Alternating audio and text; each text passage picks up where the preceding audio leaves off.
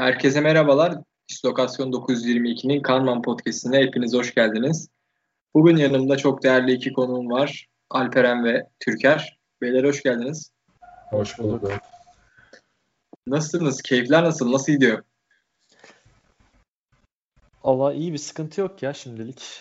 Karantina, pandemi falan aynı gündem devam ediyor. Kendimizi koruyup kolluyoruz. Daha sizde bu e, müziklerin kafelerde müziklerin yasaklanmasından sonra falan minibüslerdeki denetimlerden sonra falan dikkat etmeye başladınız mı daha fazla ceza yememek için? ben, müzik dinlemiyorum olabildiğince. Ne olur ne olmaz diye. Evet. Ya ben ana caddede bir yerde oturuyorum Ankara'da da daha ben boş otobüs görmedim bu arada iki gündür. Evet. Al Alperen sen müzik dinliyor musun kalabalık ortamlarda?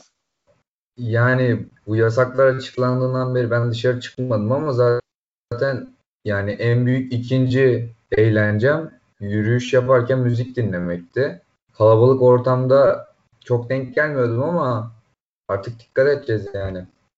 Değil mi? Virüs yayılmasın çünkü maazallah.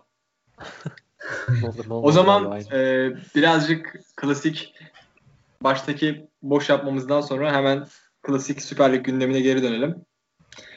Arkadaşlar Süper Lig geri dönüyor. E, gerçi biteli de çok uzun bir süre olmamıştı ama yine de yeni sezon, yeni umutlar, yeni heyecanlar. Özlediniz mi? Türker, başlayabilirsin.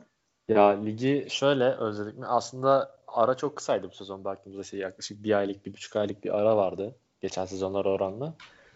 Ee, biraz nasıl söyleyeyim özlemim çok fazla yok benim. Yani hype dediğimiz olay çok fazla yok bende. Çünkü tabii ki de tribünlerin boş olması işte %30 olduğunda yine yine bize taraftarlar orada olacaktı. Bir atmosfer yaratılacaktı.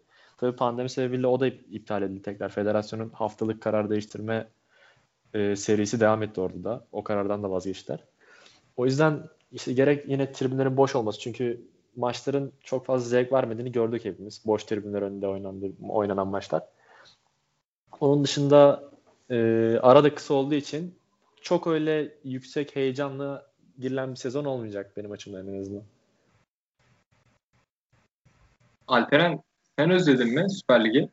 Ya e, Türkiye'ye katılıyorum çünkü yani aranın kısalığı ve e, seyirci özellikle seyirci aranın kısalığından ziyade yani olumsuz etkileyecek insanların en azından heyecan duymasını hype'lanamadık Türkiye'nin deyimiyle e, aranın da kısa olmasından. Ama yani ilk 20 haftanın seyircisi olması bu heyecanlı heyecanlanamamız özür diliyorum tekrardan e, heyecanlanamamamızı ilk ilk 20 haftada seyircisiz olması da tetikledi. Ee, bakalım Cuma başlıyoruz tekrardan. Umarım güzel bir lig olur. Bekleyeceğiz. O zaman e, hemen diğer konumuza geçeyim. Sizin de müsaadenizle. E, iddia şampiyonluk oranlarını açıkladı. Hemen sizin önünüzde açıkçası ben size söyleyeyim. Fenerbahçe'nin oranı 3.25, Galatasaray'ın oranı 3.60, Trabzonspor'un 4.25, Beşiktaş'ın 5, Başakşehir'in 5.50. Alperen sen bu oranları nasıl yorumluyorsun? Ya da ben sana şöyle sorayım. Yani iddianın da bize ver, verdiği gibi Başakşehir Beşiktaş'tan daha mı az favori durumda şampiyonluk yarışında? Yani kesinlikle hayır bence. Ee, onun dışında ben bu iddia bahis oranlarını transfer şampiyon transfer şampiyonluk oranı olduğunu düşünüyorum. Yani oranlara da baktığımızda ve çoğu yorumcunun taraftarına katılabileceği bir şekilde hani transfer şampiyonunun en üstte olduğu işte Başakşehir daha sessiz kalan ekiplerdendi. Onun da daha düşükte olduğu bir e, oranlar zinciri var. E, Başakşehir'in ben kişisel olarak en azından şampiyonluk için en güçlü iki adaydan biri olduğunu düşünüyorum Fenerbahçe ile beraber. Ama burada Beşiktaş'ın da arkada kal Beşiktaş'ın da arkasında kalması ilginç gerçekten. Yani oranlar biraz gerçekçi gelmedi bana. E, Fenerbahçe'nin üstte olacağını bekliyorduk. Başakşehir'in bu kadar düşük olması, Beşiktaş'ın özellikle onun önünde olması e, pek dediğim gibi gerçekçi değil bence. E, sezon içinde de bunu göreceğiz diye düşünüyorum ben. Peki e, sence Başakşehir'in bu sene şu an garanti olarak Şampiyonlar Ligi'nde en az minimum 6 maç oynayacak olmasının bir payı var mı? Yani büyük ihtimalle Şampiyonlar Ligi arenasındaki e, o 6 sert maçla beraber Süper Lig'deki 40 haftalık fikstür, kupa olsun. E, bunlarla Başakşehir'in yorulacağı, yıpran, yıpranacağı düşünülmüştür ama ben buna katılmıyorum. Yani Rafael'i aldılar en son. E, Chadli geliyor. Onun dışında e, yani kadroyu Hasan korudular Ali. genel anlamda. Hasan Ali evet Hasan Ali takviyesi oldu. Ki lig ve kupaya en azından götürecek bir bek. E, klişe ayrıldı ama yani bir sol bek gelişmesi var mı bilmiyorum orada. Takımın çoğunu koruyup birkaç tane Avrupa tecrübeli takviye yaptılar ki bu en e, doğal transfer hamleleri olacaktı Başakşehir adına. Bunları yaptılar. Biraz daha sessiz kaldılar. Ama ben yani dediğim gibi en güçlü iki şampiyonluk adayından birinin Başakşehir olduğunu düşünüyorum. Avrupa ve kupanın da etkilemeyeceğini düşünüyorum. Bence Kliş'in yerine Hasan Ali düşünüyorlar. Ya oraya bir tane daha oyuncu geleceğini zannetmiyorum ben. Bir tane daha sol bek alırlar mı pek bilemiyorum yani. Belki Rafael'i kullanabilirler ya sol bekte. Da, ya da Aziz, Aziz, Aziz Bey için de aynen, aynen Aziz Bey işte O zaman e, Türker ben sana şunu, şunu sormak istiyorum. Sence e, tablonun bize gösterdiği gibi Fenerbahçe favori mi şampiyonluk yarışında? Ya bunu işte kayda girmeden önce de biraz konuşmuştuk. Fenerbahçe'nin Başakşehir arasında bu kadar fark olduğuna göre Fenerbahçe Vissa'ya bağladı. Ya da Manzukic falan forvete getiriyor. Bir tane de acayip stoper falan alıyor. Yani çünkü Fenerbahçe evet transferin şampiyonu gibi gözüküyor ama hala en acil iki mevkisine transfer yapamadı Fenerbahçe. Ligin başlamasına iki gün kaldı Fenerbahçe açısından konuşursak. Ben biraz bu iddia oranlarının özellikle şampiyonluk konusunda e, üç büyüklerin oranının hep düşük olduğunu görüyorum. Onun da sebebi biraz nasıl diyeyim iddia da bunu düşünüyordur büyük ihtimalle. Bir Fenerbahçeli, bir Galatasaraylı, bir Beşiktaşlı kendi kulübünün şampiyonluğuna parayı basmak ister ne olursa olsun. Her zaman o ümitle başlar ya sezona. Evet. O yüzden hani ben mesela Fenerbahçe olarak bu kadar transferi görsem büyük de Fenerbahçelerin çoğunluğu hani Başakşehir'e parasını yatırıp sezon sonu şampiyon olacak diye bir para yatırmaz. Yani iddia da herhalde bunu biraz düşünmüştür stratejik olarak. Fenerbahçe'nin oranını da belli bir seviyenin altına indirip hani riskini azaltıp olabildiğince para toplamaya çalışıyor olabilirler yani. Fenerbahçe, Beşiktaş'tan, Galatasaray'dan. Evet. Ya ben de bu, şu şampiyonluk oranları yani çok işte Alper'in de söylediği gibi Başakşehir ligin bana göre net favorisi. Ben Fenerbahçe'yi şampiyonluk favorisi olarak Başakşehir'i kesinlikle aynı kefeye bile koyamam. Hali hazırdaki transferlerle. Ben de senin e, aktardıklarına şöyle bir ekleme yapayım. Geçen sene de sezon başında şampiyonluğun en büyük favorilerinden Galatasaray ve Fenerbahçe ligi 6. ve 7. sırada bitirdi. Ya aynen işte taraftarın biraz o yaz transfer dönemi hani hype muhabbetiyle alakalı. Evet. Türker e, sesin geliyor mu? Geliyor geliyor. Ha, ben düştüm zannettim de. Yok yok. O zaman Galatasaray'a geçelim. Etobo geldi. Okay Yokuşlu ve Radya Nainggolan isimleri konuşuluyor. Sence Etobo faydalı olur mu Galatasaray'a? Kanat oyuncusu kanat olarak futbola başlamış fakat 2018 Dünya Kupası'ndan sonra orta sahada daha fazla rol bulan bir oyuncu. Galatasaray'ın orta sahasında aranan kan olur mu diye sorayım. Ya Galatasaray orta sahasında büyük bir boşluk vardı. Hani oraya hemen hemen kim gelse bir seviye atlatacaktı Galatasaray açısından konuşursak. Ya Etobo'nun e, biraz izlediğimizde işte dribbling özelliği var. Topu taşıyabilen bir oyuncu. E, dribbling özelliği olması yanında genelde hani box to box oyuncuların biraz pas özelliği belli seviyenin altında olabiliyor. E, ama Etobo'nun araya pas falan da bırakabilen bir oyuncu kesinlikle. İşte Falcao'nun Cagney'in koşularında ödüllendirebilecek bir oyuncu. E, ben faydalı bir transfer olarak görüyorum. Sonuçta Nijerya milli takımında da oynamış bir isim Etobo. E, yani kariyerinde öyle çok üst düzey bir ligde oynadığını hani üst düzey bir seviyede oynadığını görmedik Etobo'nun. Ama işte Etobo'nun en iyi ihtimalle bir NDI performans alabilirse Galatasaray NDI'nin o top en iyi performansı Galatasaray'dan işte Premier Lig yaptığı performansını yakalayabilirse Etobo için Galatasaray o mevkiyi kapatabilir kesinlikle. Etobo'nun yanına alacağı transfer işte hani Okay tarzı bir oyuncu mu olacak? Nainggolan tarzı bir oyuncu mu olacak? O da biraz Galatasaray'ın kaderini belirleyecek bu sezon. Yani çünkü Okay, Etobo o oyun kurucu özelliklerini, o e, set oyunun özelliklerini tam olarak yapabilir mi? Biraz soru işareti. Tabii bunların bu ikilinin önünde işte Etobo'nun yanındaki partner ve önünde Belhanda mı oynayacak? Yoksa bir oyun kurucu orta saha daha mı alacaklar? Bu da Galatasaray için önemli bir soru. Nainggolan gelirse tabii bizim ligin seviyesinin çok çok üzerinde bir oyuncu Nainggolan. Ya hala kesinlikle verim verir. Ee, eğer Galatasaray Nainggolan, Etobo gibi bir orta saha kurabilirse hatta Okay, Nainggolan, Etobo gibi bir orta saha kurabilirse biraz defansif belli oyun kurma, işte yaratıcılık anlamda sıkıntılar kısmen yaşayabilecek olsa da e, ya konuşuyorduk Fenerbahçe'nin orta sahası en iyi orta saha şu an ligde diye. Galatasaray'ın orta sahası o seviyeye hatta belki de yarım tık bir tık üzerine çıkabilir. Ee, peki Alperen sen birini tercih edecek olsan Galatasaray, yani Galatasaray'mış gibi bir perspektifinden bakarsan takımında Nainggolan'ı mı görmek istersin yoksa Okoye mu? Yaş yaşlarını da hesaba katarak yani. Ya şimdi ikisinin de kiralık geleceğini ben göz önünde bulundurarak ben yani ikisinden birinin alınacağı da varsa durumlar içinde e, Nine alırım tabii ki. Yani hem kariyeri bakımından hem e, stili bakımından yani sert bir oyuncu.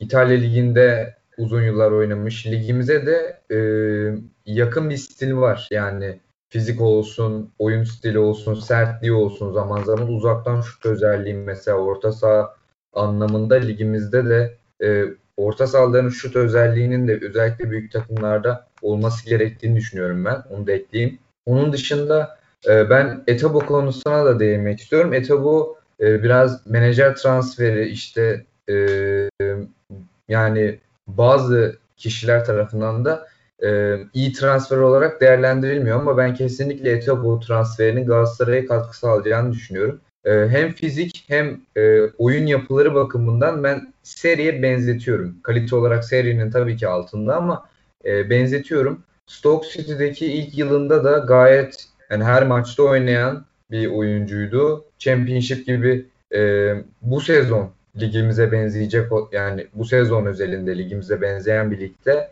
e, 45 maçı buldu. E, ben Galatasaray adına iyi bir transfer olarak e, görüyorum. Etobo'yu Nainggolan trans yani ikisinden biri arasında da kalacak olsam Okay ile Nainggolan arasında Nainggolan'ı şüphesiz tercih ederim. Ama Okay da yerli bir oyuncu. Bu faktör de var.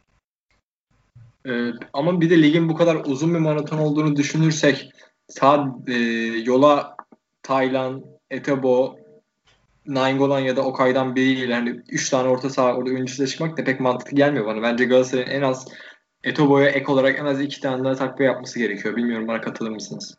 Tabii bu finansal alırlarsa aynı anda çok iyi olur tabii Galatasaray için. E, ben hani o isimlerden bağımsız bir şekilde en az iki tane isim hani en azından iki tane vücut vücut katmaları gerekiyor oraya. Ee, o zaman Alperen sana tekrardan şeyi sorayım. Alp, e, Adem Büyük'ün Galatasaray'da sözleşmesi feshedildi bugün. Sonra da yeni Malatya Spor'la anlaştı. Biz zaten geçen haftada ondan önceki haftalarda da Cagne Falcao ikilisinin çok belirsiz olduğunu, e, uzun, uzun lig maratonunu nasıl kotarabileceklerini tartışıyorduk. Ama en azından arkalarında Adem var diyorduk. Hani geçen sezon da gördük bunu. Ne olursa olsun işte Falcao'nun sakatlık yaşadığında ne bileyim Andone sakatlık yaşadığında Adem iyi ya da kötü bir ta- şey veriyordu. Performans koyuyordu ortaya. Fakat bu sene e, bugün Adem'in de takımdan ayrılmasıyla beraber iyice bir belirsizlik oldu Galatasaray santrafor mevkisinde. Sen ne düşünüyorsun bu gelişmeler hakkında? Ya Adem için e, iyi oldu diyebilirim. Çünkü Adem yaptığı açıkla yani en azından menajeri ve yakınlarının yaptığı açıklamalarda oynamak istediği, direkt 11 oynamak istediği bir takıma gitmek istiyordu. Malatya'ya gitti. E, ligde kalma savaşı verecek bir takım. Belki orta sıraları da zorlayabilir. Adem de orada e, iyi bir performans göstermek isteyecektir. E, düzenli oynayacaktır. Buna da kesinlikle katılıyorum. Galatasaray içinse kötü oldu. Çünkü geçen sezonun e, ayakta kalan isimlerinden biriydi. Yani Falcao, Andone e, talihsiz sakatlıklar yaşadılar ve Adem Büyük önemli anda ligin sonunda e, belki de Galatasaray'ı Avrupa Ligi önelemesine e, soktu diyebiliriz yani. Çünkü ciddi katkı verdi. Santraforsuz Galatasaray'da. E, performansı iyiydi. Galatasaray için e, kayıp. Çünkü yani 3 tane santraforun olması iyidir. Özellikle 40 haftalı bir Süper Lig maratonu muhtemel bir e, Avrupa macerası. Galatasaray forvet alacak mı? Ben e, onda da yani ekstradan bir e, iş çıktı gibi düşünüyorum ben. En azından bir üçüncü forvet tarzı bir oyuncu düşüneceklerini ben tahmin ediyorum. E, ama Adem için iyi oldu diye düşünüyorum ben. 11 oynamak istiyorum dedi. E, galiba sözleşme fesini e, cebinden ödemiş. Aynen alacaklarını yani, bırakmış evet. Evet maaşını bırakmış. E, gerçekten futbol oynamayı isteyen bir oyuncunun böyle bir şey yapmasını biz taraftarlar, futbol aşıkları e, takdir edeceğiz diye düşünüyorum ben. En azından kişisel olarak böyle düşünüyorum. E, bu kadar benim Adem hakkında söylemek istediklerim. E, Alperen Adem kısmına değindi Türker. Ben de sana şu kısmı paslamak istiyorum. Peki Cagne Falcao ikilisine bir tane daha oyuncu gerekir mi arkalarına? Mesela şey vardı. Genç bir oyuncuları vardı. Ali Yavuz Kol'du galiba ismi. Ha, Yok Ali, Ali Yavuz Kol vardı. Ama o da kiralık yollandı bu sene. Erencan var galiba. Erencan var. Yardımcı. Ee, sence yani, üçüncü bir oyuncu lazım olur mu oraya? Yani işte şu an bu rotasyona baktığımızda Fatih Hoca herhalde alttan bir üçüncü forveti çıkaracak diye düşünüyorum ben. Ha, ya iyi de olabilir aslında o oyuncuların gelişmesi için. Eğer potansiyelini görüyorsa Fatih Terim'in birçok genç oyuncuyu sahaya atıp ondan verim aldığını biliyoruz. En son örneği bunun Ozan Kabak. Belki öyle bir plan olabilir kafasında. Çünkü bu iki forvete baktığımızda Galatasaray'ın sezon Avrupa Ligi Kupa vesaire minimum 50 maç oynayacağını biliyoruz. Ya Avrupa Ligi'ne kalırlarsa gruplara tabii ki. Ee, elindeki iki forvet de ne mental açıdan ne de işte sakatlık geçmiş açısından çok güvenilir. Rahatlıkla 50 maçı çıkarır diyeceğin iki tane forvet değil. Ya Falcao'nun zaten geçen sezon sakatlıklarla boğuştuğunu, ne kadar zorlandığını biliyoruz. E, Cagney'in de mental problemleri yani bütün sezona Cagney'e güvenerek başlayabilir misin? O da bir soru işareti. O yüzden ki bu iki forvette hani sahada aynı anda oynadı. Galatasaray'ın hazırlık maçlarında. Yani biri kenarda oturup biri ilk 11'de değildi. O yüzden bu iki forvetle sezonu devam ettirmesi Galatasaray'ın çok zor. Yani Falcao'nun bir sakatlığı durumunda sadece Cagney'e kalıyorsun bütün sezon boyunca. O da Galatasaray için büyük bir risk.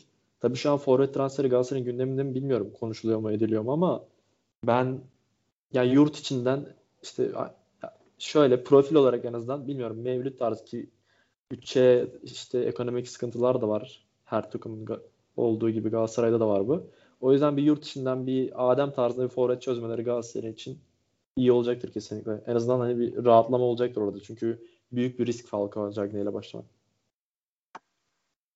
Ee, ben de senin sana dediklerine de katılıyorum. Alper'in dediklerine de katılıyorum. Galatasaray'la ilgili diğer bir gelişmede e, Geri Rodriguez ismi çıktı yine. Bilmiyorum gördünüz mü?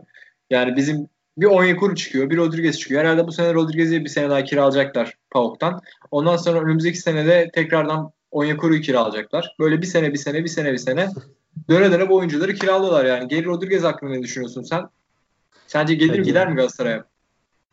Yani Geri Rodriguez sonuçta Galatasaray'da çok iyi performans göstermişti. Fenerbahçe taraftarları da Galatasaray performansından yola çıkarak büyük ümitler beslemişti Geri Rodriguez'e. Büyük hayaller kurmuştu Geri Rodriguez'in işte adam eksiltmesi, sol çizgiden forveti beslemesi asistleriyle vesaire hatta sağa çekip uzaktan şutlarıyla falan.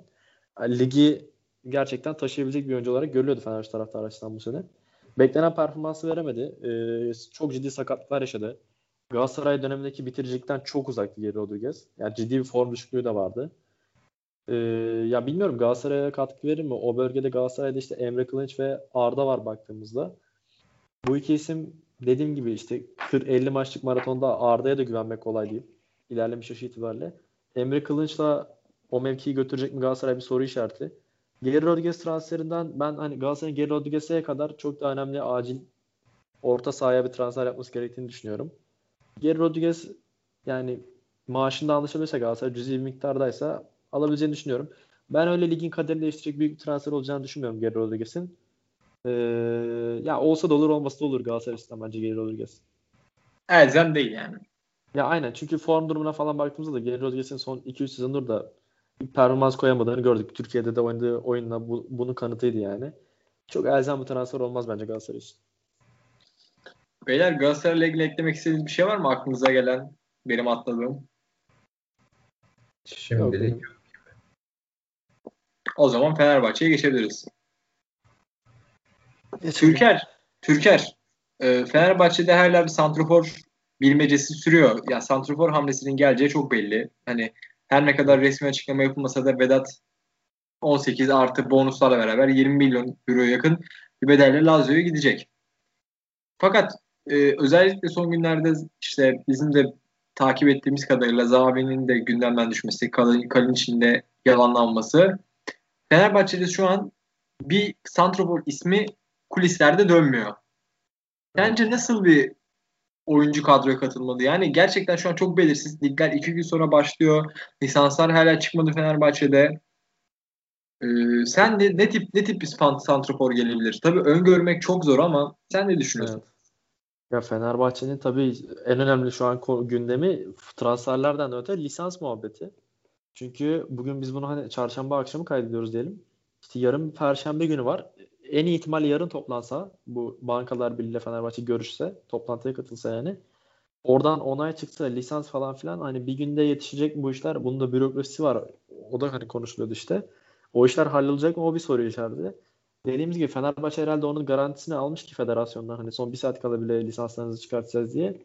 O rahatlıkla son güne işi bıraktı. Benim anladığım o. Ee, bir lisans muhabbeti var. Eğer o çözülmezse Fenerbahçe biraz komik bir kadroyla da çıkacak. Rize deplasmanında. Ee, hadi lisans muhabbetleri halledelim. Fenerbahçe'nin iki tane mevkide hala çok büyük eksiği var. Stoper mevkiindeki eksikleri o kadar dramatik değil. Çünkü hazırlık maçında Serdar Sadık fena gözükmedi Rize deplasmanında veya ligin ilk 2-3 haftasında idare edebilir Fenerbahçe'nin oyunda oyun itibariyle de. Çünkü Fenerbahçe stoperlerinin önünde genelde Gustavo Tolga ile başladı ki bence Rize deplasmanında da öyle başlayacak Fenerbahçe. Yani ya Gustavo Ozan ya Gustavo Tolga orta sahada defansif özelliği yüksek oyuncular. İşte o direnci sağlayacak oyuncular olduğu için stoperdeki o bireysel kalite eksikliğini diyelim bir şekilde e, kompanse edebilirler yani. O yüzden Serdar Sadık veya Serdar Lemos ikilisiyle başlayacaktır Fenerbahçe stoperde. O yüzden stoperde bir iki hafta daha Tisserand transferi bekletilebilir. Tabii ki de bu stoperde uyum sağlanması için çok önemli. Keşke Fenerbahçe stoper transferini sezon başlamadan önce bitirseydi ama ee, bu da yine bir şekilde yani ilk 2-3 hafta Fenerbahçe idare edecek bir stoper rotasyon olacak. Onun dışında forvet transferine geleyim hemen. Fenerbahçe için tam bir bilmece forvet transferi. Zahavi ismi konuşuluyordu. Biz de burada iki hafta boyunca Zahavi gelirse nasıl bir oyun oynayanlardan bahsediyorduk. Ama Zahavi transferi büyük ihtimalle yattı. İşte menajerinin Zahavi'nin Instagram'da biraz ilgi arsızlığı yapıp işte 500 bin yorum Enes Batur tarzı hareketlerle Fenerbahçe taraftarını biraz kandırdı Kullan, kendini. Kullan, kullanmasıyla diyelim. Aynen öyle. Bizim taraftar tabii her şey hype'lanan yani Türk taraftar genel olarak Instagram, Twitter hype'lanan bir tayfa olduğu için Kamtu muhabbetlerinden biraz hayal kırıklığına uğradı taraftarlar. Ee, yani yönetim de herhalde o PR çalışmalarından rahatsız oldu ki teklifini geri çekti. Zahavi'nin Türkiye'deki diğer takımları da önerildiğini biliyoruz. İşte Başakşehir'in, Beşiktaş'ın, Başakşehir'in hatta bir teklif yaptığını da biliyoruz Zahavi'ye. Fenerbahçe'nin ne tip bir forvet alacağı da tam bir soru işareti. Çünkü hocanın istediği tip forvet tam olarak belli değil. Hoca daha önceki oyunlarında kulüplerinde işte Kalib Butayipler, Pepe Sisse'lerle oynamıştı ama bu transfer döneminde mesela Ener Valencia en çok istediği isimdi. Bu da bizde bir soru işareti yaratmıştı. Acaba hoca bir pivot santrafor, klasik bir pivot santrafor yerine daha çok arkaya hızlı koşular yapan daha hareketli bir forvet mi istiyor diye düşünmüştük. Fenerbahçe için konuşulan isimler çok uçuk isimler. Ben hani hiçbirinin gelebileceğini düşünmüyorum. İşte Kavaller, Manzuşlar falan konuşuluyor. Yani bunu zaten bahsetmiştik. Türkiye'nin bu ekonomik futbol atmosferinde böyle isimlerin gelmesi imkansız olarak görüyorum ben. Ee, yani sezonun sezon iki gün sonra başlıyor. Fenerbahçe'nin elde şu an net santrafor olarak söyleyeceğimiz tek isim Frey. Tabii bu işte Land of Legends Cup'ta Frey ile başladı Fenerbahçe iki maçta. Ben Frey ile başlayacağını düşünmüyorum. Rize deplasmanı en azından. Hocanın planları arasında da olduğunu düşünmüyorum Frey'in. Yani ben ileri uçta bu geçiş döneminde en azından forvet gelene kadar Tiam veya Valencia işte biri sol açıkta biri forvette dönüşmeli olarak işte bazen belki Valencia ileri uçta olacak. Tiam sol forvette olacak. Bazen Tiam ileride Valencia sol forvette. Tabii Fenerbahçe'nin bir handikap hala forvet ve stoper transferinin hallolmaması. İşte yönetimi çok övülüyor. Transfer şampiyonu Fenerbahçe vesaire. Kampa bütün transferler yetişti diye ama ben kampa bütün transferlerin o kadar yetiştiğini düşünmüyorum. Ki Vedat konusunda şöyle bir şey var. Vedat'ın satılacağı bir aydır, iki aydır belli. Hatta pandemiden sonra böyle Vedat'ın gideceğini herkes hissediyordu. O yüzden Vedat'ın gideceği bu kadar belliyken Fenerbahçe neden forvet transferini Vedat'ı gönderelim, öyle yapalım e, kafasıyla düşünüyor. Ben onu tam olarak anlayamadım. Ya çünkü alacağın forvet herhalde ya kiralık olacak ya da bedelsiz olacak eğer bonservis ödemeyeceksen. O yüzden niye bu kadar geç bir döneme bırakıldı forvet transferi ben tam olarak anlamış değilim. Yani bence forvet ve stoper transferi Fenerbahçe başarısız oldu zamanlama olarak. Ben hocanın kafasındaki şablon hakkında şu 2013-2014'te Hani bizim hani ileri attık e, Fenerbahçe'nin ileri attık Kayt ve Bosov üçü de birbirinin yerine oynayabilen oyunculardı ya ben Erol Bulut'un da öyle bir kadro kurmak istediğini düşünüyorum şahsen. Tiam'ın da Ener Valencia'nın da hem kanatta hem ileri hatta hem solda sağda birbirinin yerine oynayabilecek oyuncular tercih etti Erol Bulut. Santrafor mevkiyle de yine öyle bir pivot santrafor tarzında değil de Tiam tipi hem kanatta oynayabilen hem de ileri hatta oynayabilen bir oyuncu tercih edeceğini düşünüyorum. Evet. Ya, Gerçi, Tiam Valencia'da şöyle bir şey var. Hani evet. oyuncular tam bir striker değil dediğimiz gibi gol sayıları da çok öyle yani Tiam'ın bir Kasımpaşa'da ikinci devre çok iyi performansı var ama oraya çıkardı da Tiam öyle çok e, gol sayısı olarak gözün kapalı 20-25 atar diyebileceğim bir oyuncu değil. Fenerbahçe'nin net bir isim alması gerekiyor. Yoksa yine geçen sezonki gibi yani gol atacak oyuncu bulamayacak Fenerbahçe. Güvenilir. Evet. Ee, Alperen ben sana şey sormak istiyorum. Sence şu an Vedat'ın gideceği kabul ediliyor. Sence Vedat bir sene daha Erol Bulut'un sisteminde forma giyip ya da işte iki sene önümüzdeki sene Fenerbahçe'nin Avrupa kupalarına gittiğini varsayalım. İki sene, bir sene, iki sene kalıp kendini daha fazla parlatıp daha yüksek bir bedelle satılabilir miydi? Yoksa sen Vedat'ın ederini bulduğunu ve güzel bir bonservise satıldığını mı düşünüyorsun?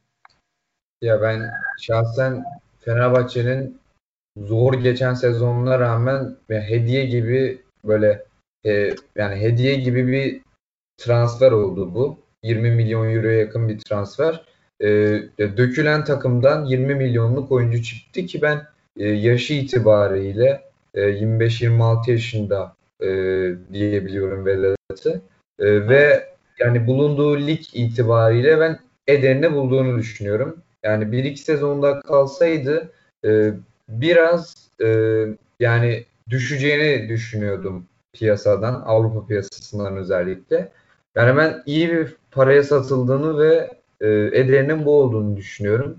Transfer konusunda da e, yani birkaç söylenti oldu özellikle birkaç saat önce. Yani çok güçlü iddialar değil ama işte Siste falan dendi. E, yani Sisse Erol Bulut zaten en başta böyle istiyor gibiydi ama çok konuşulmadı Fener adına.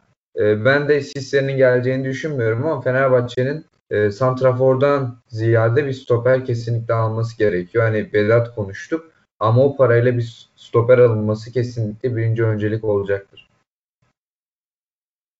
O zaman sen de Türker gibi birinci önceliğin santrafor olması gerektiğini düşünüyorsun. O zaman stopere de tek takviye yapılır diye tahmin ediyorsun zaten. Yok ben stoper öncelik dedim. Ha stoper mi öncelik dedin? Evet. Affedersin. O zaman sen şu anki Fenerbahçe'nin stoper attığını yeterli görmüyorsun. Zaten iki gün kaldı. En azından iki gün sonra Fenerbahçe Sivas Spor'u ağırlayacak. Rize, yok Rize deplasmanı. Rize, mi? Evet. Aynen Rize deplasmanı. Pardon yanlış görmüşüm o zaman ben. Kamera açısına hasret kalmıştık. Özlemiştik ya. Çaykur Rize Didi, Didi, Didi Stadyumu. Didi Stadyumu. Aynen öyle. Didi, Didi, Didi Stadyumu. O zaman Fenerbahçe ile ilgili eklemek istediğiniz bir şey var mı? Yok Fenerbahçe Ligi zaten hani haftalardır konuşuyoruz. Biraz da transferde de Fenerbahçe durgun bir iki haftadır. E, Fenerbahçe ilgili şu var bir de çıkaracağı kadroyla alakalı Rize deplasmanında hocanın Fenerbahçe çok transfer yaptı ama bu transferler çok e, hala takıma tam adapte olamadı. Fenerbahçe herkes söylüyor 7-8 isim aldı ama bu 7-8 ismin yarısı adam akıllı takımla antrenman yapamadı. Bugün Sosa'nın ilk kez işte takımla antrenman yaptığı fotoğrafları gördük. Mert Hakan milli takımdan sakat döndü. Novak antrenman yapıyor ama hoca sadece 45 dakika kullandı hazırlık döneminde. E, Ferdi milli takımdan dönecek. Onun da oynayıp oynamayacağı belli değil. Valencia da tam hazır değil mi? Hani Fenerbahçe'nin şu an yaptığı transferlerde Gökhan Caner ve Tiam haricinde böyle direkt ilk 11'e yazan isim yok baktığında. Sakatlıklar veya uyum sorunlarıyla birlikte. O yüzden ilk 2-3 hafta Fenerbahçe için biraz sancılı geçecek. Tabii fikstür itibariyle de işte 3. hafta derbisi var Fenerbahçe'nin. Ee, bu iddia oranları Fenerbahçe için 3. haftanın sonunda ciddi şey olabilir. Aşağı düşebilir yani. Evet. Aslında yani Fenerbahçe de sert bir fikstürle başlıyor. Rize, önce Rize deplasmanı, ondan sonra Hatay Spor ağırlayacak içeride. Gerçi Hatay da iyi kadro kurdu. Evet. Ona Galatasaray, Galatasaray deplasmanına gidiyor oyun 27'sinde. Ya nereden baksan. Galatasaray ve Fener'in şey fikstür çok sıkıntılı. Galatasaray'ın işte dediğimiz gibi Başakşehir falan maçı var. Ya Galatasaray'ın Galatasaray'ın daha sıkıntılı Avrupa Avrupa maçı da var arada. Aynen öyle. Ne ee, olacak göreceğiz bakalım. Biraz rotasyonlu kadrolar göreceğiz yani. Yani liglerin de bu kadar erken başlamasıyla takımların gerçekten pek fazla hazırlık maçı yapma şansları da olmadı. Evet. Yani saçma sapan maçlar görebiliriz yani böyle çok bol gollü. Beşiktaş PAOK maçına kadar hazırlık maçı oynamadı yani baktığında. Aynen öyle. O zaman Beşiktaş dedim. Beşiktaş'a geçelim. Alperen sen böyle Beşiktaş'ı bir, bize bir değerlendir. Sonuçta sen biz de Beşiktaş'ı bizden daha iyi takip ediyorsun. Yani benim sana sorularım var, sormak, soracağım sorular var da. Sen genel olarak Beşiktaş'ın transfer dönemini ve ligden beklentilerini aktarır mısın? Ee, öncelikle lig beklentisinden başlayayım. Eldeki kadro ligden beklenti e, yani ilk üçü zorlama, ilk dördün dışına çıkmama olmalı diye düşünüyorum ben en azından. Ee, peki, elinden... peki özür dilerim lafını böldüğüm için. Peki bu senin e, Beşiktaşlı biri olarak temenni mi yoksa objektif bakış açın mı? Yani hem temenni hem objektif bakış açısı diyeyim. Çünkü yani kadroyla da yani hani Beşiktaş rezil transfer yok santrafor sabek falan ki sabek konusuna değinirim. Ee, yani eldeki kadroyla bile yani ilk dördün dışında olmamasını düşünüyorum ben Beşiktaş'ın. Eğer bir Anadolu takımı e, aradan fırlamazsa o aralarda Beşiktaş'ın geleceğini düşünüyorum. Çünkü Sergen Yalçın faktörü var.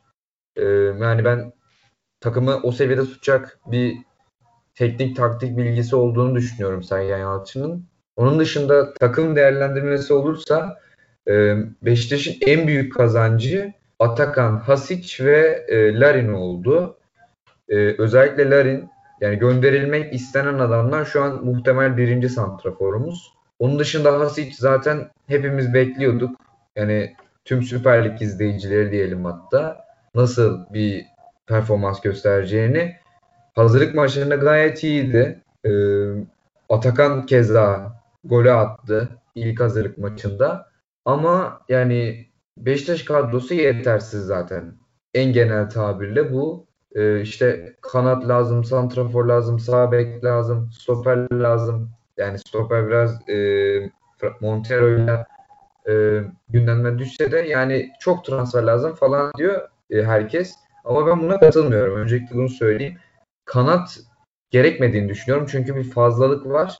Her ne kadar performans vermiyorsa vermese de işte Enkudu, Boyd, Lens, e, Atakan Hasic eklenecek oraya. Yani bu oyuncuların tutulacağını düşünüyorum. Yani kanat transferi israf olacaktır Beşiktaş adına. Onun dışında Santrafor'a Abu Bakar konuşuluyor. Ee, onda da nötrüm. Yani çoğu Beşiktaşlı gibi. Sergen Yalçın biraz daha negatif o transfer konusunda. Santrafor'da da Kalinic Fenerli adı geçmişti. Yine Kalinic konuşuluyor. Ee, ama ben Larry'nin birinci santrafor olacağını düşünüyorum. Ee, Sergen Yalçın'ın çünkü yani gizliden bir Larry'ne e, ilgisi var. Yani onu hep 11 oynatıyor. Hep yanına alıyor. Hep e, oyun sisteminde hep onu önemli bir yere çıkarıyor. E, yani ben Beşiktaş'ın kadrosunun yetersiz olduğunu ama bunun Süper Lig'de çok fark yaratmaması gerektiğini düşünüyorum. Eldeki malzeme Sergen Yalçın'ın elinde iyi bir hale alabilir diye düşünüyorum. Peki Türker, e, sen Alperen Sergen Yalçın konusunda Alperen kadar iyi bakış açısına sahip misin? Senin az çok fikrini bildiğim için yine soruyorum ama sen de Alperen gibi düşünüyor musun Sergen Yalçın hakkında?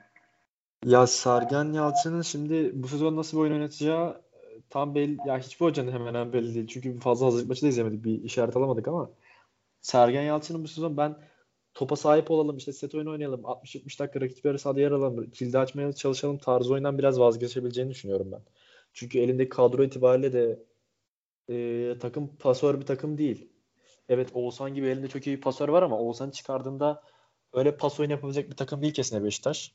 O yüzden ben Beşiktaş'ın daha çok rakip yarı sahaya hızlı bir şekilde geçip direkt oyun oynayabilecek bir oyun tercih edeceğini düşünüyorum. Biraz daha bekleyip kendi sahasında. Çünkü elinde bununla ilgili silahlar var.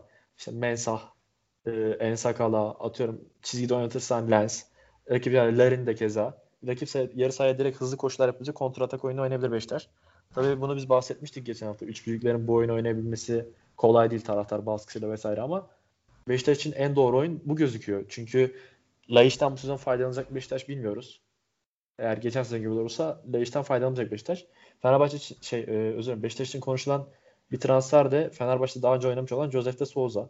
Defansif orta saha için. Çünkü orada Atiba Dorukan konuşuluyor ama Dorukan'ın ben bu sezon sözleşmesinin de son senesi hala uzatmadı. Beşiktaş'tan ayrılacağını düşünüyorum ve kendi motivasyonunu da biraz düşük görüyorum Dorukan'ın. İşte yaptığı hata tabii ki de bunun bir göstergesi değil tek bir hata ama Dorukan'ın kafasının ben çok fazla Beşiktaş'ta olduğunu düşünmüyorum bu sezon. Ki herhalde Sergen Hoca da öyle düşünüyor ki oraya bir transfer düşünüyor Josef tarzında. Yani Josef oraya gelirse Beşiktaş'ın orta sahası konuşulan Josef Mensah, Oğuzhan olarak düşünüyor. Bu oyuncuların hepsi top performansını gösterirse ben Beşiktaş'ın ilk dörde rahatla, hatta ilk üç oynayabileceğini düşünüyorum. Sen Atiba'yı yani, Atiba'yı kadroda düşünmüyorsun o zaman. Yazılan bu ama ben Joseph değerlendirmesi ben Joseph tuttuğum bir oyuncu değil.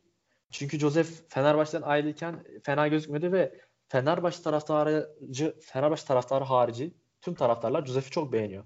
Galatasaray taraftarları da Joseph'i istiyordu. Geçen hafta konuştuk burada podcast'te. Beşiktaş taraftarları da Joseph transferine gayet hype.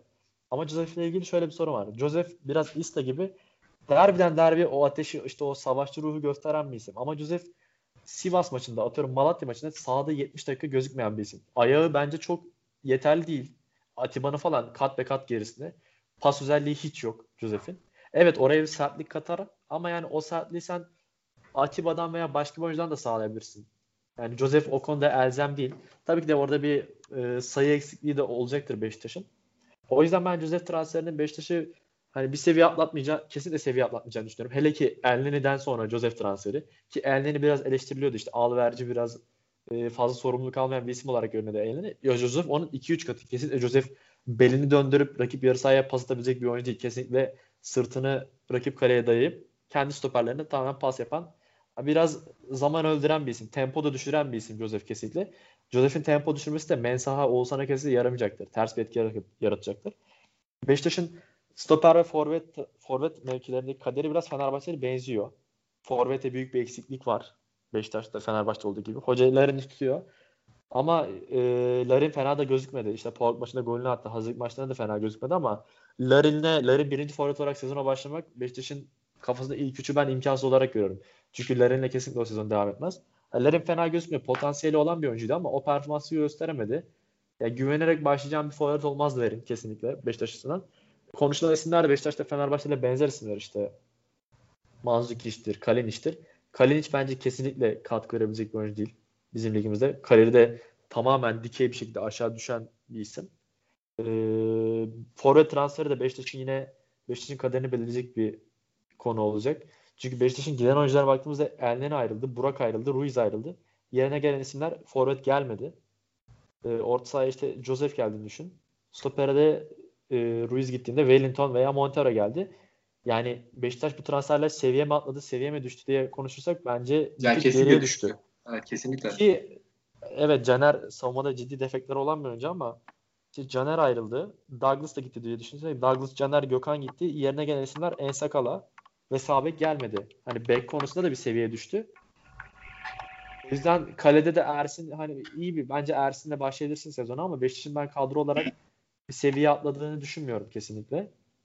Orta saha rotasyonu çok daha iyi oldu tabii ki işte Mensa da. Kanatla ilgili son olarak şunu ekleyeyim kanat rotasyonuyla alakalı.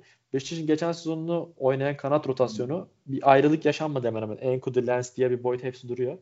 Ama bu dört isimle de Beşiktaş sezona başlayamayabilir. Çünkü Beşiktaş'ın son Antalya maçını izledik. Atakan ve Hasic oynadı. Bu ikisinde aslında hiç de fena performans göstermedi. Yani poten, Hasic özellikle potansiyelini e, gösterdi yani oynayabileceklerini, hayal ettireceklerini. Ben bu oyuncuları biraz daha işte geçen sezonki Ferdi gibi görüyorum. Ferdi de böyle ara ara parlıyordu. Belli ışıklar gösteriyordu ama istikrarlı performans göstermesi zor. Atakan ve Hasic için konuştuğumuzda.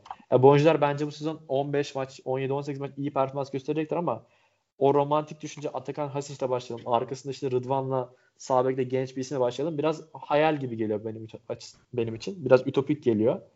Atakan ve Hasic'ten uzun sezonda ciddi şekilde faydalanacaktır Beşiktaş. Ben Atakan ve Hasic'in özellikle Hasic'in gelecek sezon Beşiktaş'ın kadrosunda çok daha fazla yer alacağını ve ilk 11 oynayacağını düşünüyorum. Tabii işte kanat rotasyonunda o Enkudu'yu, Lens'i nasıl motive edeceksin? Bunlar tamamen bir soru işareti. Yani Beşiktaş'ın bilmiyorum. Yine kaderi Fenerbahçe, Fenerbahçe gibi biraz forvet transferine bağlı. O zaman klasik haftalık e, Wellington Fatih Aksoy takasından sallamamızın vakti geldi diye düşünüyorum. Ay ay valla. Ya Fatih Aksoy bu takımda ilk garanti ilk 11 oynardı bence. Ağlamamak elde değil yani gerçekten. Beşiktaş yönetiminin yaptığı en büyük hatalardan biri. Burada bas bas bağırdık. Çağlayan'da, Metris'te, Wellington'u almayın dedik. Yani bas bağırdım bir aydır. beyler Beşiktaş'la ilgili ekleyeceğiniz bir şey var mı? Alperen senin özellikle. Ya ben son bir sağ bek konusuna değinmek istiyorum. Ee, takımın şu an sağ beki Necip Uysal.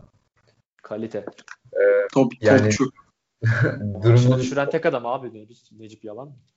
yani vahimliği böyle açıklanabilir en kısa halde. Ee, Mert Yılmaz'la görüştük.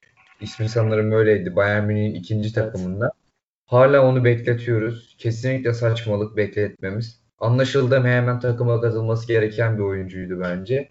Onun dışında e, ben transfer döneminin sonuna kadar Beşiktaş'tan e, sağ bek bitirme konusunda yani kaygılarım var yani. Transfer döneminin sonuna kadar bir sağ bek alamayabilir bu takım yönetim. E, bakacağız. Umarız yani 2014-15 gibi o Necip'in e, o para gelene kadar sağ bek oynadığı, işte Serdar Kurtuluş'ta, Serkan Kurtuluş'ta falan e, dönüştüğü durum olmaz yani. Temennimiz bu. Beşiktaş'ın bir de bence bana kalırsa iki tane sağ bek transfer yapması lazım. Çünkü Douglas herhalde gidecek ki Douglas gittiğinde Beşiktaş'ın hiç orijinal sağ beki yok. Evet. Yani Mert geldi diyelim. Mert hani o çocuğa 50 maç sağ oynatmak ya gerek fiziği itibariyle gerek işte o kadar fazla bu seviyede Mert Yılmaz maç oynamadı. Yani Bayern Münih iki takımda oynadı. Şu oyuncu da tanımıyoruz yani gözün kapalı Beşiktaş Mert'i aldı sağ bek tra- rotasyon tamamladı diyemezsin bile. Nazım Sangare ismi konuşuluyordu galiba Alperen doğru mu bilmiyorum ama Yani doğru ki yani çoğu kişi yani taraftar ikiye bölünmüş durumda işte e, Beşiktaş'ın sağ beki öyle bir profilde o oyuncu olamaz diyen bir taraf var. Bir de benim olduğum taraf e, neden olmasın e, gayet de oynayabilir diyen taraf var. Nazım iş yapabilir yani ben gayet beğendiğim bir oyuncu. Yani Antalya'nın da maçlarına gittim. Nazım gayet iyi bir oyuncu yani bence. milli takımda oynamış isim sonuçta. Yani milli öyle. sağ bek rotasyonundan birini Beşiktaş'ı istememeleri taraftarın özellikle e, saçma geliyor yani en kaba tabirle. Bayağı iş yapar ya bence Nazım. Sence peki son olarak Beşiktaş'la ilgili şunu sorayım sonra Trabzon'a geçelim. Santrafor transferi mi daha öncelikli olmalı, sağ bek transferi mi? Kesinlikle sağ bek. E, yani santrafor 3 tane var. E, yani en azından 3 tane oraya e, vücut atabiliyorsun yani. 3 tane kişi koyabiliyorsun ama sağ beki yok kimse yani. Necip falan oynarsa gerçekten sıkıntı var. Hücum yönünde özellikle. Yıllardır olduğunu görüyoruz zaten Necip'in sağ bekte oynadığı maçlarda. Yani bu Trabzon'un arada Heh, son Necip'le ilgili bir şey bekle, ekleyeyim. Necip'in geçen sezon Başakşehir maçı mıydı? Gökhan Gönül stoper tandemi oynadığı bir maç vardı. Beşiktaş'ın inanılmaz ya bak bir şey diyeyim mi? Şu anki Vida Wellington'dan daha iyi performans göstermişlerdi o maç. Ben Ya Necip benim türlü bir oyuncu ama yani çok joker olması kendisini de düşürüyor. Sağ bekte özellikle en düşük performans verdiği joker alanı. Korkuyoruz yani Beşiktaş taraftarı olarak biraz. Lens orada kullanıldı ama ben yani Lens'in o mevkide oynayacağını düşünmüyorum çok fazla. Biraz geçen sezon Lens birkaç maç iyi oynamıştı o mevkide ama Lens kesinlikle sağ bek çok zor yani. 50 yani 50 maçı kurtarmaz en azından. Tabii. Ve belki 12-13 maçlarda hani böyle bir sakatlık ceza olduğunda belki atarsın sahaya da lig uzun maraton. Tabii Lens sıkıntı ya. O zaman Trabzon'a geçelim son olarak. Sonra toparlayalım. Trabzon'da Trabzon'un ben kadrosuna kattığı oyuncuları pek fazla tanımıyorum. Bilmiyorum siz işte ne bileyim Flavio'ya ya da Tron, Andres Tronsen'e falan hakim misiniz? İşte ondan sonra Balıkesir'den Avul Başaran geldi. Yani onu alt ligde izleme şansımız oldu az çok da.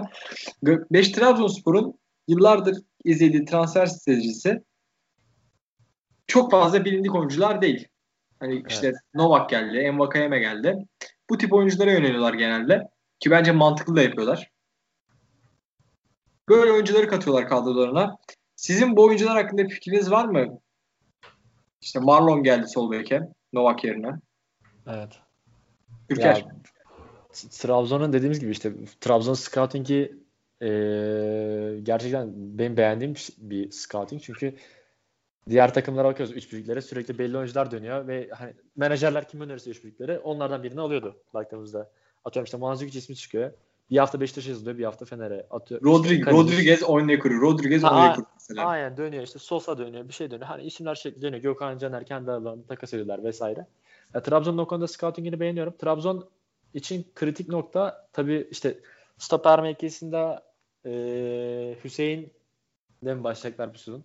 Hüseyin ben Trabzon taraftarını gömdüğü kadar kötü bir stoper olmadığını düşünüyorum. Ya bu adam sonuçta U21 milli takımında en son ilk 11 çıktı Ravi ile birlikte. Yani biraz o baskı altında da oynaması çok zordu çocuğun. Yani bütün işte şehrin şampiyonluk ümitleri falan falan Hüseyin'in üzerine yıkılmıştı bir anda o baskı.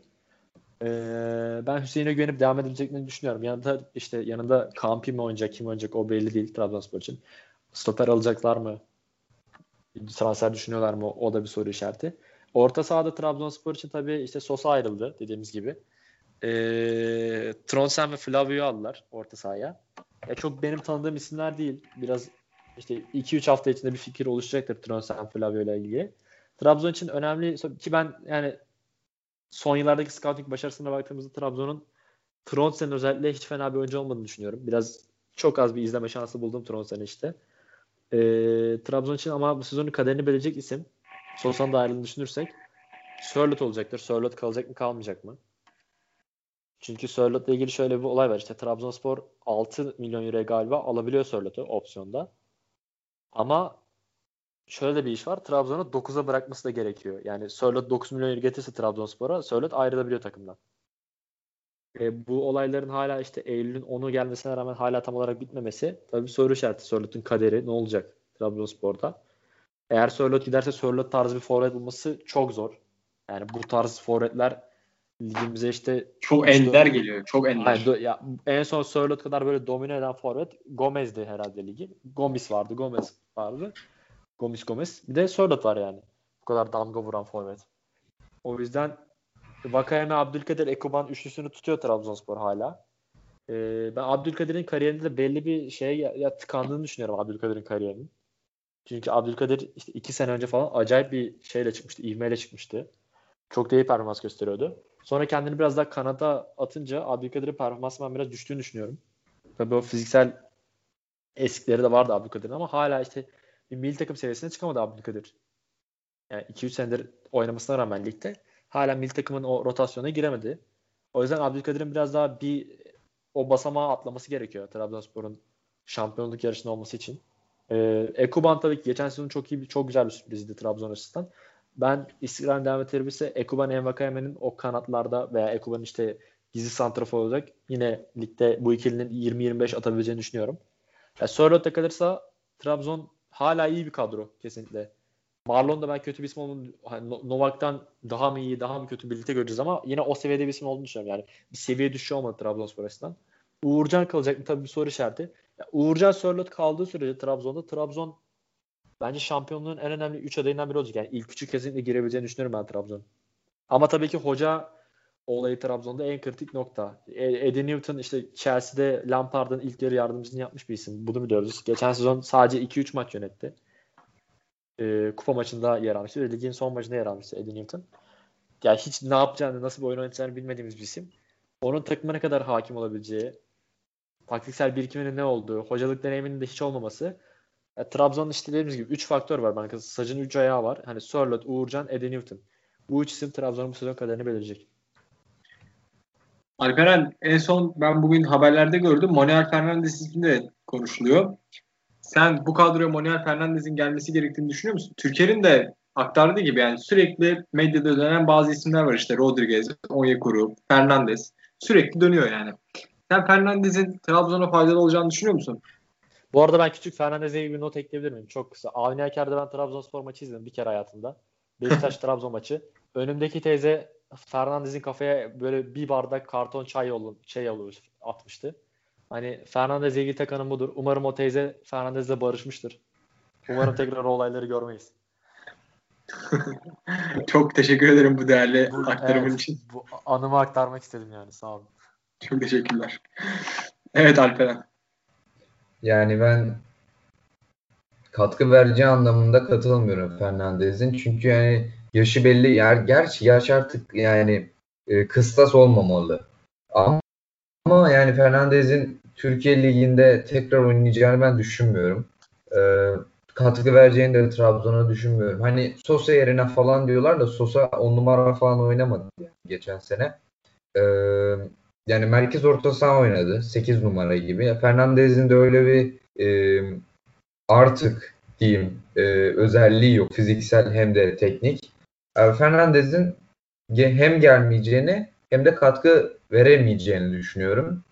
Onun dışında e, yani Trabzonspor'da da yani geçen sezonun kurtarıcı lafı atanı ve tutanı iyi lafı bu sene de devam edecek gibi. Yani tutanı iyi, e, tutanın önündeki dörtlü kötüydü.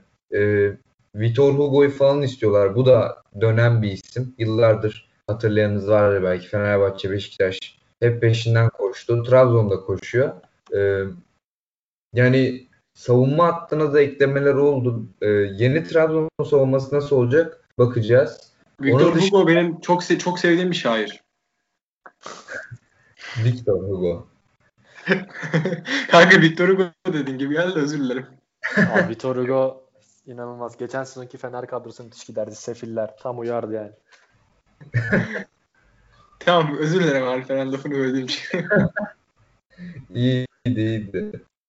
Ee, onun dışında ekleyeceğim işte Sörlot'un gitme kalma durumu kesinlik kazanmadan ben Sörlot'un da performans vereceğini düşünmüyorum. Yani iyi performans en azından vereceğini düşünmüyorum. Çünkü bir yanda Leipzig var, bir yanda Trabzon var. Bir yanda az da olsa Crystal Palace'a dönme ihtimali var.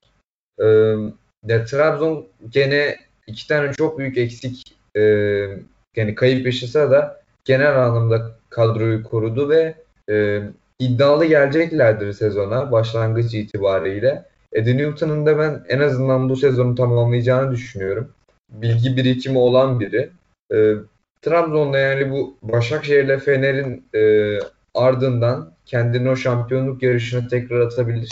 Ama ben en başta dediğim gibi yani Başakşehir ve Fenerbahçe'nin Fenerbahçe'nin biraz daha kağıt üstünde en azından. Başakşehir hakkında bir bilgimiz var. Ee, şampiyonluk yarışının içinde en önemli iki aday olduğunu düşünüyorum. Trabzon her an oraya kendini atabilir. Vallahi ben Trabzon yönetimine o kadar güvenmiyorum ki 5. hafta Eddie Newton'u kovabilirler de 5. hafta Eddie Newton'un kontratını 2 sene uzatabilirlerdi. Bence 5. hafta Eddie Newton'un kontratını 2 sene uzatıp 6. hafta kovabilirlerdi. Evet. evet öyle, öyle bir seçenek de var. Bunu bile yapabilirler. O zaman var mı Trabzon? Ha, özür dilerim. Buyur. Ya e, şey böldüm kısa Trabzon yönetiminin bence ilk Ahmet Ağal yönetiminin ilk bir iki sezonu ya ilk sezonları falan harikaydı ilk dönemleri. Son 6 ay Trabzonspor'un pandemi sonrası özellikle o kadar kötü yönetildi. Hatta Ünal Hoca'nın ayrılığı evet, var. Kadar kötü yönetildi ki. Ya hoca tercihleri, işte soyunma odası problemleri, medyaya verilen sürekli yani toksik veya işte negatif açıklamalar kendi kendi camiasına da o negatifliği yükledikten sonra Ünal Hoca'nın ayrılığı birlikte diğer takımlarla anlamsız kavgalar vesaire e, Alanya bir düş- Alanya işte Fenerbahçe falan ya bir düşman yaratma çabası yani Ahmet Ağaoğlu'nu biz niye birinci kanaldan yenemiyoruz? Ya böyle tartışmalar hiç girmeseler ben bu kadar polemiğe girmesem ya polemiğe giriyorsan haklı haksızdan bağımsız yani haklı da olabilirsin şey konularda tartışın konularda ama polemikten olabildiğince uzak kalsan ya ben rahatlıkla Başakşehir şey Trabzon'un ben şampiyonlukta favori olduğunu düşünüyordum yani. Kadrolar daha iyi bir kadrosu vardı. Ama işte bu problemler devam edecek mi yani? Bunu göreceğiz hep birlikte. Ya sağ dışının çok etkilediğini gördük. Yani geçen sezon ki ben bu senede çok huzurlu bir ortam olacağını düşünmüyorum Trabzonspor. Ya Trabzon için tek avantaj işte seyircisiz oynamaya devam etmesi diyorduk. Ya Başakşehir'in evet. seyircisiz oynaması avantajını diyorduk ama Trabzon'un da o iç sahada evet bir atmosfer yaratılıyor ama ciddi de oyuncular üzerine baskı oluşuyordu şampiyonluk haftalarının gerilerinde son haftalarda. Ama gördük ki o baskıyı Trabzon şehri seyircisiz maçlarda bile bir şekilde kul, e, takımın üzerine yansıtabiliyor. Yani o Hüseyin'in haline ben acayip üzülüyordum çocuğun. Benim e, ligin sonuna doğru en büyük zevklerimden biri Trabzon'da Taka gazetesini okumakta yani. O kadar o kadar saçma sapan başlıklar atıyorlardı ki çok Her büyük bir zevk Ersun Yanal'a gömdükleri Taka gazetesi manşetlerini okuyorum. Bir Alanya Spor maçı falan var 5-6 dedikleri. İnanılmaz keyifli gerçekten. Beyler ligler iki gün sonra başlıyor. Evet. Sizin genel olarak değinmek istediğiniz, aktarmak istediğiniz bir şey var mı? Ben hemen söyleyeyim şampiyonluk muhabbetiyle alakalı sıramı da salayım sonra. Ben Galatasaray'ın e, yani bir stoper şey orta saha transferine şampiyonun bayağı ciddi aday olduğunu düşünüyorum ya. Ya böyle klasik Fatih Terim'e tapan Galatasaraylı gibi konuşmak istemiyorum ama e, verim alabilirse ya Fatih Terim işte Falcao, Arda vesaire yani kanatlar hiç fena durmuyor. Şu an Evren Evren Evren Turan gibi konuşuyorsun biliyor musun? Saçımı arkadan toplayacağım Evren Turan gibi yemin ediyorum. ya bilmiyorum çünkü şöyle Galatasaray alakalı. Evet Mustera ne zaman dönecek belli değil. Kalecide bir sıkıntı var bence. Fatih'le falan sıkıntılı olabilir şampiyon oynayan bir takım ama savunma dörtlüsüne bak Galatasaray'ın. Ligin en iyi savunma dörtlüsü kesinlikle.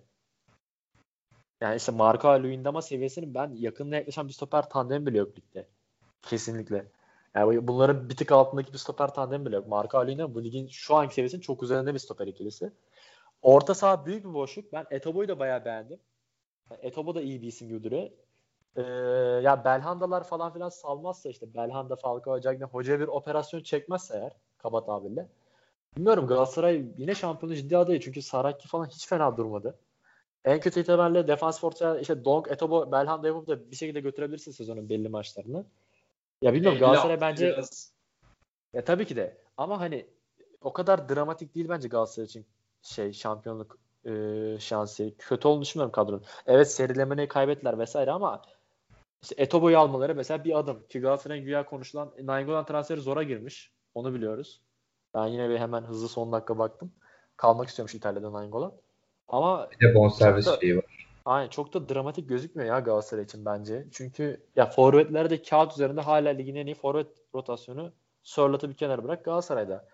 Defans hattı zaten kağıt üzerine bırak performans olarak da en iyi defans hattı. Galatasaray'ın tamamen kağıt üzerinde iyi bir kadrosu var. Orta sahada bir transfer yaparsa katkı. Bilmiyorum ben hani konuşulan kadar işte Başakşehir, Trabzon, Fenerbahçe arasında e, şampiyonluk yarışı dönüyor gibi gözükecek. Öyle konuşuyor ama ben Galatasaray'ın ciddi aday olduğunu düşünüyorum orada. Peki Alperen sen kimi favori olarak görüyorsun? E tabii e, şunu da aktarayım. Şu anda liglerin başlamasında iki gün var. Liglerin bitmesinde bilmem kaç hafta var. Çok öngörmek gerçekten çok zor. Fakat en azından sen liglerin tamamlı, tamamlanamayacağı bile belli değil. Özellikle bu son artan vakalarla beraber. Fakat yine de şöyle bir baktığında sen kimi favori olarak görüyorsun şampiyonluk yarışında? Ya ben Başakşehir'i görüyorum. Ee, hani yani yayının başında da bahsettik. Fenerbahçe ile Başakşehir en güçlü iki şampiyonluk adayı gibi gözüküyor dedik. Ama benim bir numaram Başakşehir. Hem o kazanma şeyini tattılar en sonunda. Üstüne koymak isteyeceklerdir. Hem Okan Hoca'nın, Okan Buruk'un e, geçtiğimiz dönemlerde Abdullah Avcı gibi ki Abdullah Avcı'nın tek eleştirildiği nokta oydu. İşte Avrupa'yı bırakıp veya ligi bırakıp Avrupa'ya yönelmesi. E, Okan Hoca'nın kitabında yazmıyor bu. Yani her kulvarda istekli bir Başakşehir göreceğimizi ve onların lig, lig adına daha fazla iştahlı olacağını düşünüyorum ben. Kadroya da eklemeleri gayet iyi. Rafael olsun, Chadli geliyor. Ee, yani zaten ligin en iyi kalecisi. Bu kadar net söyleyeyim. Ee, şu anlık. Ligin en iyi kalecisi Başakşehir'de. Ee, yani ben bir numaraya Başakşehir'i, ikiye Fener'i koyuyorum ama Fener'le Başakşehir arasındaki fark e, yani yakında değil uzakta değil yani ortada görüyorum ben ama Başakşehir daha önde benim e, en azından tahminlerimde. O zaman şöyle bir üçlü yapsa üçlü üçlü yapsan üçlü sıralama yaptığın zaman şöyle üçlü sıralama yaptığın zaman Başakşehir, Fenerbahçe en son Galatasaray'ı koyuyorsun üçüncü sıraya. Trabzonspor. Trabzonspor koyuyorsun. Peki Türker sen? Sen Galatasaray'ı favori koydun. Yok yok hayır ben Galatasaray'ı şey olarak bu kadar gömüldüğü kadar geride kalmadığını düşünüyorum ben. Tamam. O zaman Abi senin ben, sıralama nasıl olurdu? Ben bir Fenerbahçeliyim ve Fenerbahçe'den daima negatif kalmayı tercih eden biriyim. Hiçbir zaman ümitlenmeyen bir insanım. Totem ben Başakşehir... Yani. Ya totem değil vallahi. Ya, baba takımda forvet yok ya. Her şey geç. ya Fenerbahçe'ye bir de işte dediğim gibi transferler de transfer şampiyonu falan filan da bu, bu transferlerin Sosa'nın vesaire ilk iki hafta Galatasaray derbisine kadar oynamayacak bir isim. Bu sayede Serdar Ali Çelikler'e bağlı biliyor musun? Hayır baba falan değil. Hakikaten. Bir de koşu mesafesi diyelim. Ha, o triplere girdim. Yani şöyle bir şey var. Ben e, ilk üçe Fenerbahçe ilk ya sıralaması çok zor ama ilk üçte bu Sörlot'un ayrılacağını düşünüyorum ben. Eddie Newton'un da ilk sezon, sezon olduğu için o şeye girebileceğini düşünmüyorum. Şampiyonluk yarışına vesaire. O yüzden ben Galatasaray, Başakşehir, Fenerbahçe arasında geçecektir ama Başakşehir'in Şampiyonlar Ligi serüveni olacağı için ve oyuncuların da biraz lig, lige doymuş olacağını düşünüyorum. Evet Rafael ve Çatlı iyi isimler ama bu kadro bir sene daha yaşlandı. Bu da var baktığımızda. O yüzden ben ya Fener Galatasaray arasında bir şampiyonluk yarışı geçebileceğini düşünüyorum. Çünkü Başakşehir'in şampiyon olduğu sene de puan ortalaması inanılmaz düşüktü. Ya bu da var. Başakşehir evet bir şampiyon oldu, başarı elde etti ama daha biraz diğer takımların da Başakşehir'e şampiyonluğu sağladığını düşünüyorum. O yüzden Başakşehir yine kötü bir sezon geçirmeyecektir ama Şampiyonlar Ligi etkisi, kadronun yaşlanması ve puan ortalamasında bilmiyorum ben o kadar fazla düşük olacağını düşünmüyorum bu sene. O yüzden ben Başakşehir 3 olacaktır ama Galatasaray'ın orta saha Fenerbahçe'nin forvet transferine bağlı olarak o 1-2 yer değiştirecektir. O zaman ben de son olarak sana, de, sana katılıyorum. Fenerbahçe Galatasaray'ın ilk iki sırada yer alacağını, Başakşehir'in ama onların mutlaka onlara nefesini hissettireceklerini düşünüyorum. İlk, bence de 2-3 sıra böyle olacak. O zaman Beşiktaş'ın şampiyonluğu hayırlı olsun diyebilir miyiz? Tamamdır beyler. Başka eklemek istediğiniz bir şey var mı? Teşekkür ederim. Ağzınıza sağlık. Ben teşekkür ederim abi. Ben de teşekkür Herkesin ederim. ağzına sağlık. O zaman haftaya görüşmek üzere diyelim. Ligin ilk haftasından sonra yayınımızda. Herkese iyi akşamlar. İyi akşamlar. İyi akşamlar.